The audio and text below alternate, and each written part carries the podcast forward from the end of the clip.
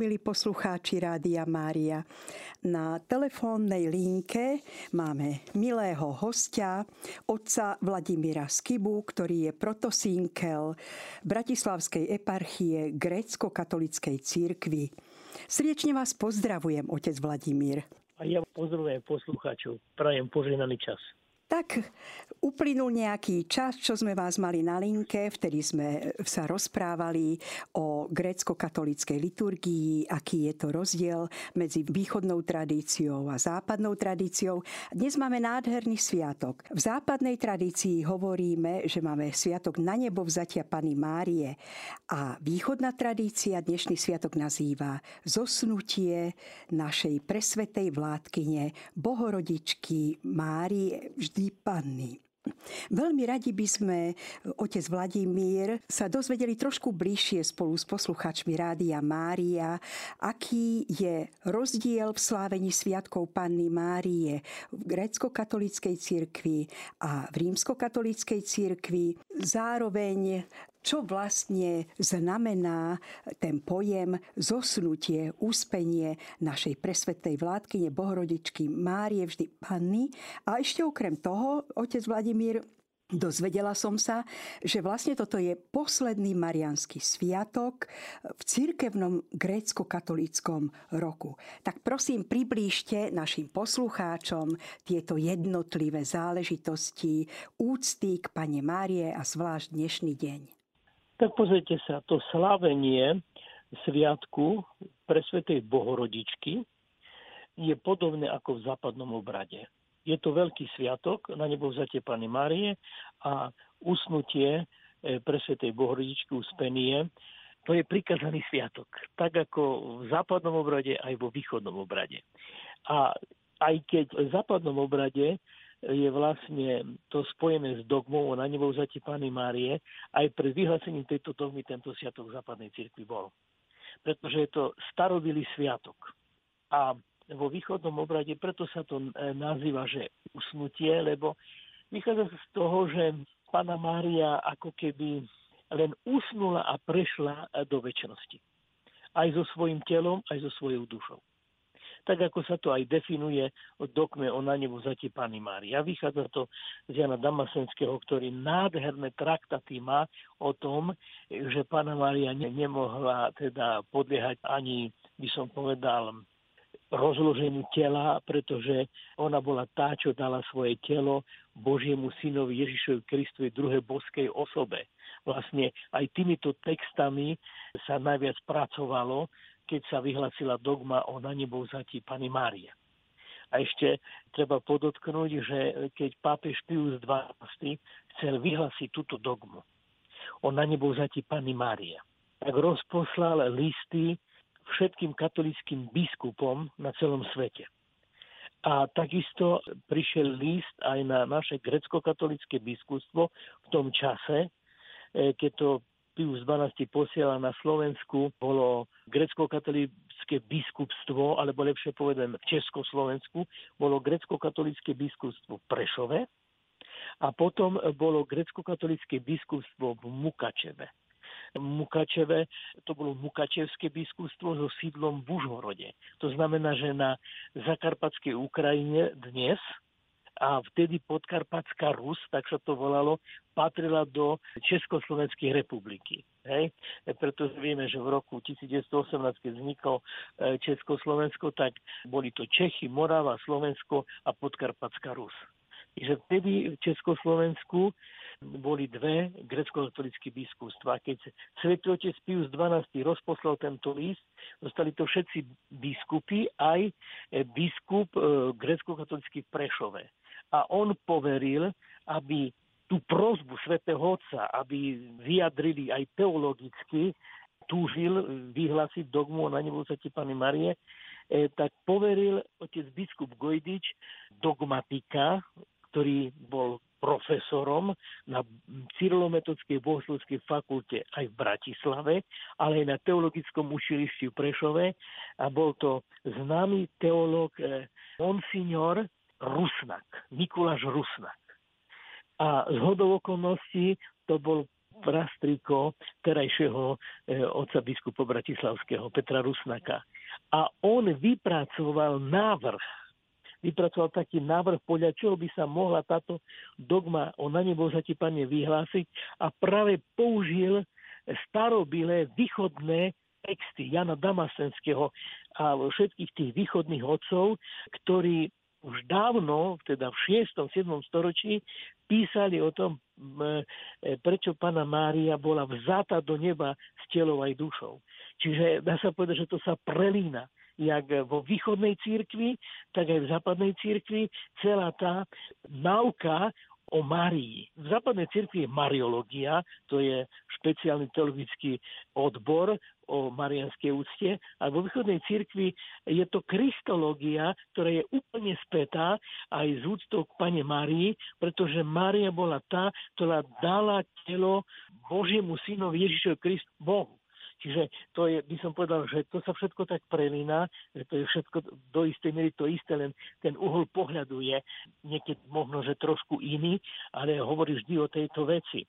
Čiže toľko to by som povedal o tomto sviatku z toho takého teologického pohľadu, že tam bol vlastne tento dôvod, že Ježiš Kristus dáva a jeho vtelenie, a to, že Maria prijala to slovo, jeho vtelenie dáva tú svätosť pre svätej Božičke Pane Márii. Už ste spomenuli v úvode, že to zosnutie sa povie uspenie.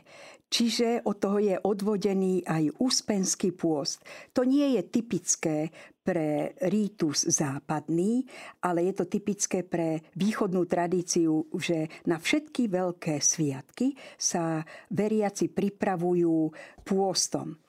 A ešte som sa dočítala, že vraj táto tradícia naozaj vychádzala z pobožnosti ľudu, že to nebolo nariadené, len sa to potom stalo súčasťou tradície. Čo nám môžete povedať, ako vyzerá ten úspenský pôst?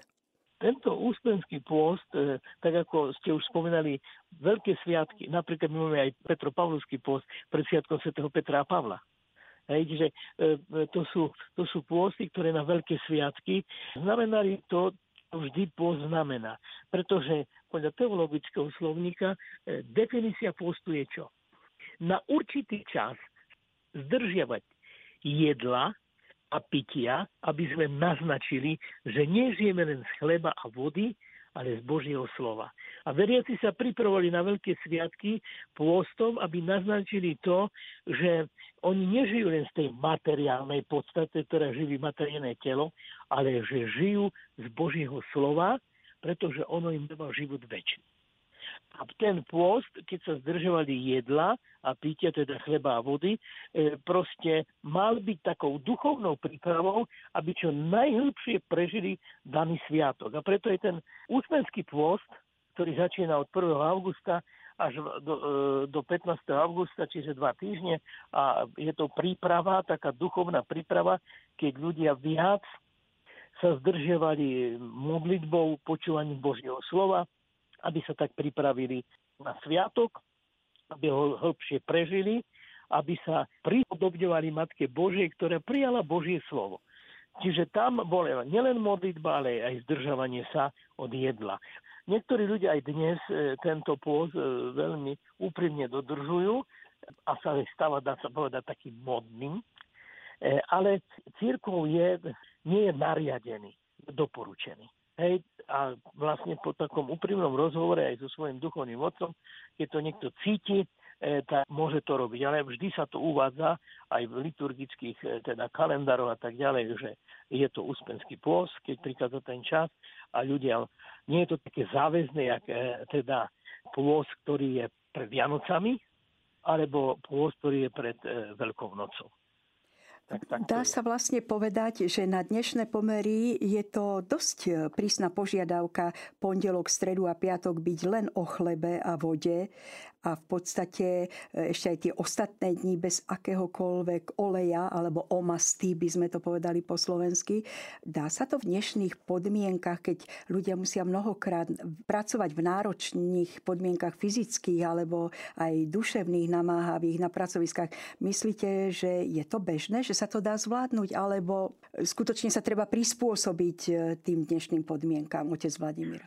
Viete, tak to vám poviem, aj v minulosti ľudia mali veľa razy veľmi náročné pracovné podmienky a tvrdú prácu, ale samozrejme dnes je trošku iná situácia, ale takto vám poviem, nemusí to byť také prísne. Hej, že len o chlebe a vode pondelok, stredu a piatok. A dnes je to skôr tak trošku umiernené, je to zdržanlivosť od mesa. Hej? A obyčajne už ani nie pondelok, ale len stredu a piatok. Zdržanlivosť od mesa. A samozrejme, niekedy dávno, ja sa ešte pamätám ako malý chlapec, že vo Veľkom poste sme v piatok a v stredu, nielen na Veľký piatok a na prvý deň postu, ale v stredu a piatok nejedli ani vajíčka a nejedli sme ani maso, ani mlieko.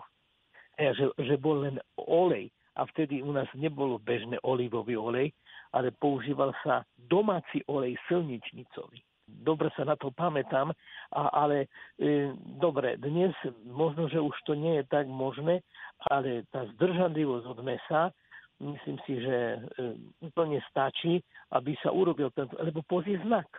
Boží znak, to nejde o to, že by sme my triznili telo, to je znak. A môžu sa postiť iba ľudia, ktorí sú zdraví. Lebo keď niekto nie je zdravý, nemôže sa postiť. A post je záväzný od 18. roku do 60. roku života. A potom je to na dobrovoľnej báze, ale skutočne, keď to cítim, že mám urobiť tento znak, tak urobím a ja si myslím, že dostatočný je aj vyjadrená tá zdržanlivosť od mesa a od mesitých pokrmov. Ale keď ho chcem robiť, tak je to ten znak. Otec Vladimír, veľmi typickou oslavou Panny Márie v grécko-katolíckej cirkvi, vlastne aj pri veľkých svetcoch sa tak deje, je modlitba tzv. Akatist. Vlastne v tom akatiste sa veľmi často opakuje raduj sa Matka Božia, preto a sú tam vymenované viac menej všetky udalosti, tak ako sa nachádzajú v Božom slove. Dočítala som sa, že to raduj sa po grécky povie kairé a vlastne je to to, čo šalom a čo povedal archaniel Gabriel Panne Márii. Aký vzťah majú veriaci na Slovensku k tejto oslavnej modlitbe k akatistu? Ako často sa ho modlíte? Áno, dobre ste to povedali, je to zdravá z Mária. Raduj sa, to je zdravá. Lebo aj vo východnej cirkvi sa modlíme modlitbu mariánsku, zdravá z Mária, milosti plná, modlíme sa raduj sa Bohorodička, milosti plná. To je oslovenie buď pozdravená, buď požehnaná Panna Mária. To bolo oslovenie anjela Gabriela, ktorý prišiel zvestovať Matke Božej, že sa stane Matkou Božou. A takto. To je jedna vec. A táto modlitba akatistu je ďakovnou modlitbou. Ona vznikla v Carihrade na začiatku 7. storočia, keď bol Carihrad obliehaný Perzanmi. A vtedy patriarcha Sergej robil taký sprievod s ruchom Panny Márie až k prístavu, aj s veriacimi. A to rucho Panny Márie, ktoré bolo uložené vo Vlašerskom chráme v Carihrade, tak omočil do vody. A keď ho omočil do vody, zakrátko sa more zburilo ako búrka a tie lode, niektoré sa dokonca utopili, odplávali od Carihradu a ľudia z tej vďačnosti potom prišli do chrámu a začali spievať na oslavu Matky Božej a vyjadrovali pravdy viery, že Mária je Bohorodička, že Mária je Svätá Panna, presne podľa tých dogiem, čo máme. Lebo sú 4 mariánske dogmy. Panna Mária je Bohorodičkou, je Svätou Pannou a jej panenstvo nebolo pred počatím, počas počatia tehotenstva aj po narodení Ježiša Krista. Čiže ona je Svätou Pannou. To je druhá mariánska dogma. A potom sú tie nové dogmy, ktoré v tom čase neboli. Ale tá pravda o tom, lebo to stále tí ľudia v sebe mali a taká úcta Svätej cirkvi stále bola, že Mária bola vzata do neba s telom aj dušou a že je nepoškvrnená panna. Čiže toto všetko vyjadri tej ďakovnej modlitbe, lebo cítili, že boli zachránení na mocný príhovor Panny Márie. Čiže takto začal ten akatist. Potom sa postupne robili iné akatisty k ostatným svätým a bolo to nie že nariadené, ale začalo by to také nejaký zvyk, že aspoň raz do roka sa každý kresťan veriaci má pomodliť túto modlitbu. A také pravidlo prišlo, že to je na 5. pôstnu sobotu. Hej, čiže 5. pôstna sobota u nás vo východnom obrade sa nazýva tzv. Akatistová sobota, keď sa vtedy zhromažďujú veriaci, aby sa modlili ďakovný akatist. Tento akatist je v podstate vždy piesňou, všakže to nie je recitovaná modlitba. Je to hymnická modlitba, čiže to sú piesne. Je to 13 kondákov a ikosov, kde sa spieva všetko na oslavu Panny Márie. A zvýrazňujú sa tie pravdy viery pre Svätej Bohorodičke, že je tá, ktorá porodila Božieho Syna a je Svätá Panna. Otec Vladimír, použili ste teraz pojem kondak a ikos. Môžete nám to približiť, aby nám to bolo bližšie, čo po tým myslíte? Ikosy sú verše, kde sú presne vyspievané tie pravdy, že Panna Mária je presvätá Panna, že je Božia rodička a proste všetky tie oslavné, to sú tie hymny.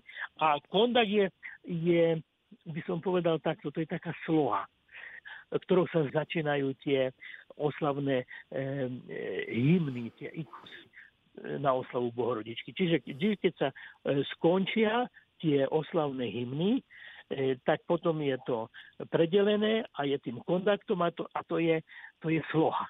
Jak napríklad v západnom obrade je modlitba dňa pri svätej omši, orácia, tak niečo podobné je kondakt. To je taká sloha. A za ňou sú potom tie invokácie, tie oslavné hymny. A to sú ikosy. Otec Vladimír, veľmi úzko je s úctou k Panne Márii spätá aj ikonografia, ikony, tzv. Teda sväté obrazy a najmä milostivá ikona Salus Populi Romani, ktorá sa nachádza v chráme Santa Maria Maggiore. Je veľmi dôležitým chrámom aj pre nás Slovákov, lebo práve v nej sa zastavili svätí Cyril a Metod na svojej púti k pápežovi Hadriánovi, keď vlastne priniesli ostatky svätého Klimenta a staroslovenčina bola vtedy uznaná za liturgický jazyk. Môžete nám porozprávať, prečo práve Salus Populi Romani je takým vzorom pre ikony a ako je toto duchovné puto pretavené do 12 pútnických chrámov na Slovensku, v ktorých si zvlášť grécko-katolíci uctievajú Pannu Máriu? Táto ikona Salus Populi Romani, tak ste povedali, je umiestnená v chráme Santa Maria Maggiore a keď Rím navštívili svätý Cyril a Metod, no vieme, že svätý Cyril už tam aj doputoval svoju pozemskú púť. Ikona bola umiestnená pri dverách chrámu, čiže pri baptistériu. Dnes je obraz vystavený naľavo od hlavného oltára. Je tam kaplnka a je tam práve táto ikona Salus Populi Romani. A často, keď sme v Ríme a je tam početnejšia skupina Slovákov, tak v tomto chráme, tejto kaplnke slavíme aj sväté liturgie. Táto ikona je známa aj tým, že rímsky ľud sa k nej uteká a modlí sa aj v čase nejakých ťažkých chvíľ alebo ohrození a cíti veľakrát aj veľkú pomoc za ochranu Matky Božej. A čo je také typické pre túto ikonu, tento typ marianskej ikony, presne tak ako je, sa nazýva Odigitria alebo Odigitria, čo znamená ukazujúca cestu, pretože Panna Mária rukou ukazuje na dieťa, na Ježiša, ktorého drží v ľavej ruke a druhou ruku ukazuje na Ježiša Krista, že to je cesta. Pripisuje sa autorstvo svätému Lukášovi. Preto, tak ako ste hovorili, že prečo je vzorom pre iné ikony, svätému Lukášovi, ktorý ju namaľoval v Jeruzaleme. Odkiaľ ho svätá Helena túto ikonu v 6. storočí dopravila do Konštantinopolu. Dnes však nevieme vystupovať históriu obrazu, jak je to v skutočnosti. Ale tento obraz Salus Populi Romani, tá ikona je podľa toho vzoru, ktorý napísal alebo namaľoval svätý Lukáš. Lebo tam je vlastne toto podstatné na tej ikone, že ukazuje rukou na dieťa, na Ježiša Krista. Sú aj iné ikony.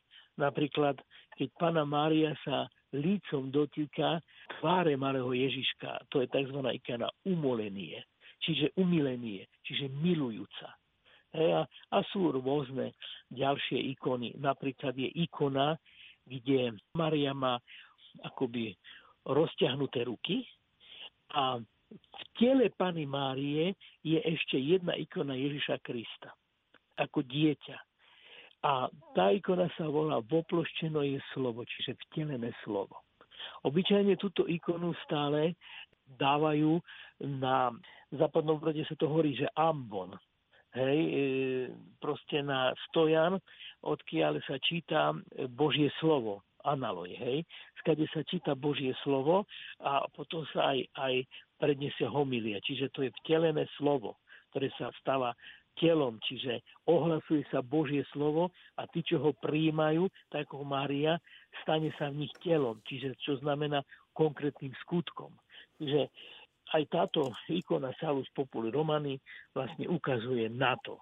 A vzor na to sa pripisuje svätému Lukášovi, ktorý urobil, alebo napísal taký, alebo namaľoval taký prvý obraz o Panne Márii a podľa toho bola napísaná aj táto ikona. Ale to, čo je také dôležité a podstatné, že je vlastne takou ikonou, ktorej sa utekal rímsky ľud.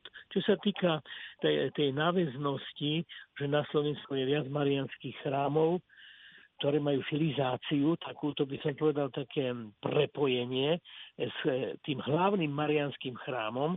To znamená, že podobne tak ako tí, čo prichádzajú pútnici do Ríma a majú navštívať hlavné baziliky a jednou z nich je aj chrám Santa Maria Maggiore a potom, keď je tam to prepojenie duchovné, tak aj na Slovensku sú niektoré chrámy, ktoré majú toto prepojenie.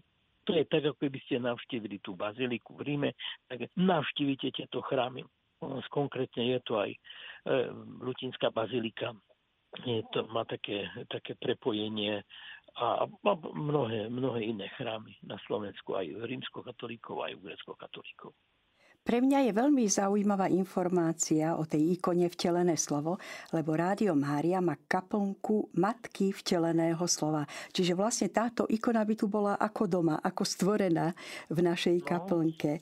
To je veľmi milá informácia. Ináč, otec Vladimír, je to, myslím si, veľmi dôležité pre naše Rádio Mária, že u nás už v minulosti a teraz v repríze ide seriál o ikonách na pokračovanie. Myslím, že otec Čížik tam hovorí o ikonách a vlastne tam sme sa dozvedeli, že ikona ako svätý obraz je vlastne znázornenie Božieho slova, ktoré je zapísané prostredníctvom toho výtvarného umenia a že vlastne ikona v žiadnom prípade nie je samotné výtvarné umenie, ale to je skôr výraz náboženstva. Že, že to nie je, teda je to sféra náboženská. Ale je to spirituálna, by som povedal, to spirituálny rozmer. Áno, že vlastne aj ten ikonopisec musí mať hlbokú pokoru a duchovnú hĺbku, aby tam mohol pretaviť to posolstvo tej ikony a takisto tam nie je sloboda ako pri bežnom výtvarnom umení, ale teda musí dodržiavať určitý ten kánon a pravidlá pri tých. Áno, a potom on sa musí modliť. Ale vlastne je potrebné to výtvarné nadanie. Nie je to možné, že len prekopírovať.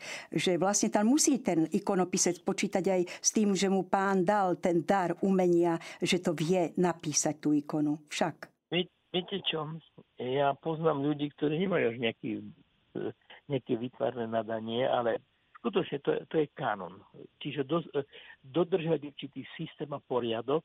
A keď prichádzajú ľudia na ikonopisecký kurz, vlastne dodržia ten kanon, to sa nemaľuje, ale píše, tak nakoniec aj ten, čo má minimálny talent, a každý má trošku z toho, lebo všetci sme chodili na výtvarnú a tak nakoniec, keď dodržuje ten kanon, ten poriadok a vlastne vstúpi do tej spirituality, do tej duchovnosti a keď to v sebe prežíva, tak to on potom aj vyjadri tak a tak vám poviem, že aj takí by som povedal, ľavaci sa stali pravákmi a začali písať krásne ikony. Naším dnešným hosťom je otec Vladimír Skyba, protosynkel Bratislavskej eparchie Grécko-katolíckej cirkvi.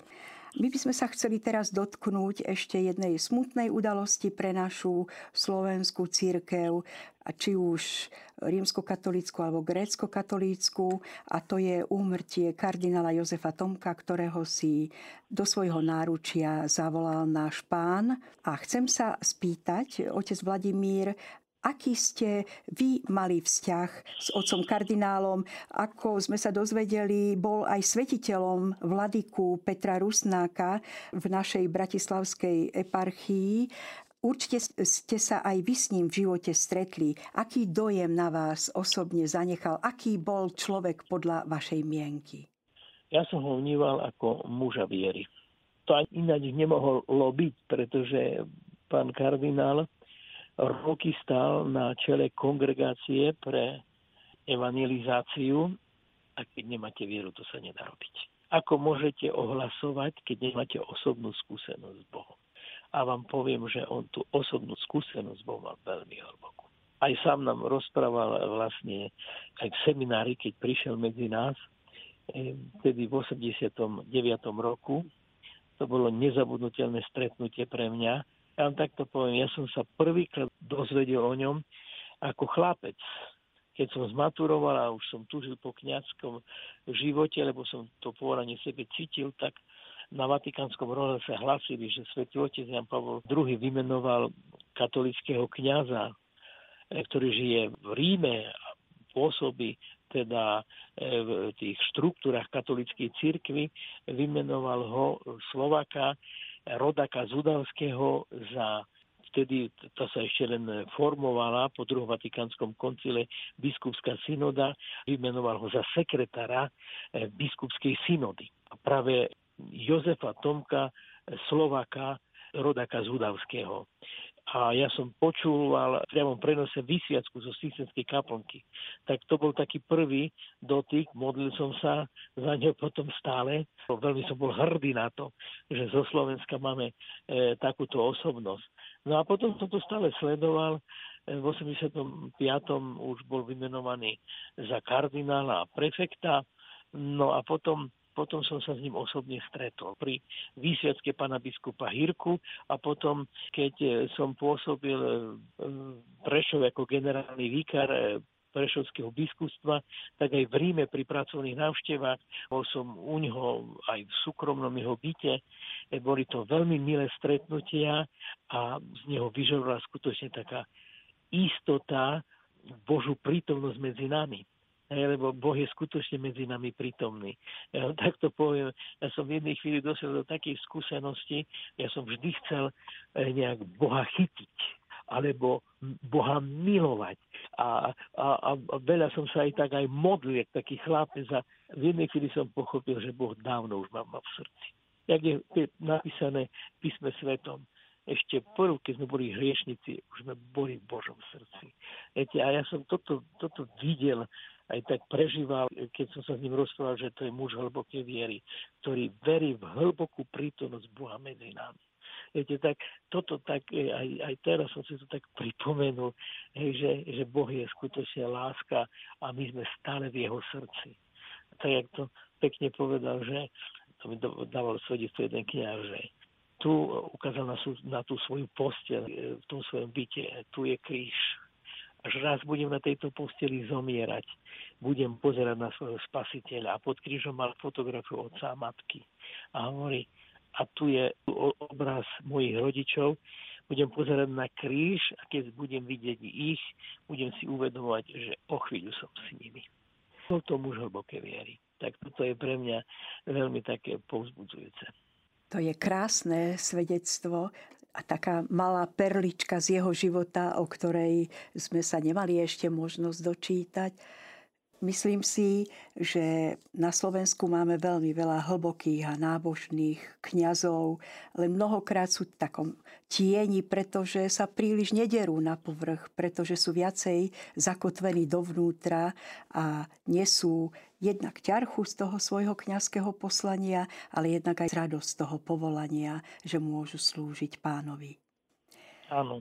A on, aj keď takú robil vysokú funkciu, on bol takýmto kňazom, ktorý svoju fundovanosť teologickú dokázal spájať s takou, by som povedal, až nežnosťou v modlitbe, v marianskej modlitbe svätého Rúženca.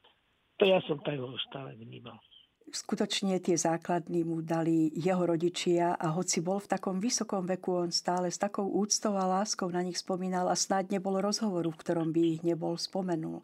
Že to si tiež môžeme vziať ako príklad, lásku a úctu k tým, ktorí nás vychovali, ktorí boli našimi rodičmi, ak už sú na tom druhom brehu. To nám tak tiež hovorilo, že keď študoval na gymnáziu, on od Humenného prichádza vlakom do Michalovic, tam študoval. A vždy, keď vystúpil z vlaku, nedaleko železničnej stanice je náš chrám otcov redentoristov, grecko-katolícky impozantný chrám. A hovorí, že cestou, lebo to bola tá cesta ku gymnáziu, tak vždy v tom chráme sa ráno zastavila, modlil sa. A tak odozdával svoj život a celý ten deň, do ktorého vstúpil, Bohu. Viete, a on hovorí, to bolo stretávanie sa s grecko-katolíckou církvou. On to tak hovoril, lebo to bol grecko-katolícky chrám. A hovorí, a to je jedna vec, a druhá vec to, že skutočne, a toto mu ostalo celý život, zasvedcovať každý deň Bohu. A tak, jak sa tam hovorí, že stretol som sa s církvou grecko-katolíckou, tak potom ako veľký muž misií stretoval sa s svetovou církvou po celom svete. Otec Vladimír, veľké vďaka za to, že ste si našli čas pre naše rádio. Je to pre nás naozaj veľké potešenie a radosť. Dúfam, že sa v éteri budeme znovu čoskoro počuť. Želáme vám ešte požehnaný zvyšok dňa a dúfajme, že si zachováte naďalej veľkú priazeň aj pre naše Rádio Mária. S Pánom Bohom. S Pánom Bohom. Ďakujeme. Milí poslucháči Rádia Mária, prosím, neste si aj vy vo svojom srdci toto posolstvo, že sme Rádio Mária, rádio, ktoré sa s vami modlí. V uplynulom rozhovore sa k vám prihovoril otec Vladimír Skyba, protosinkel eparchie v Bratislave v grécko-katolíckej cirkvi a tešíme sa niekedy znovu do počutia v našej radosti z viery.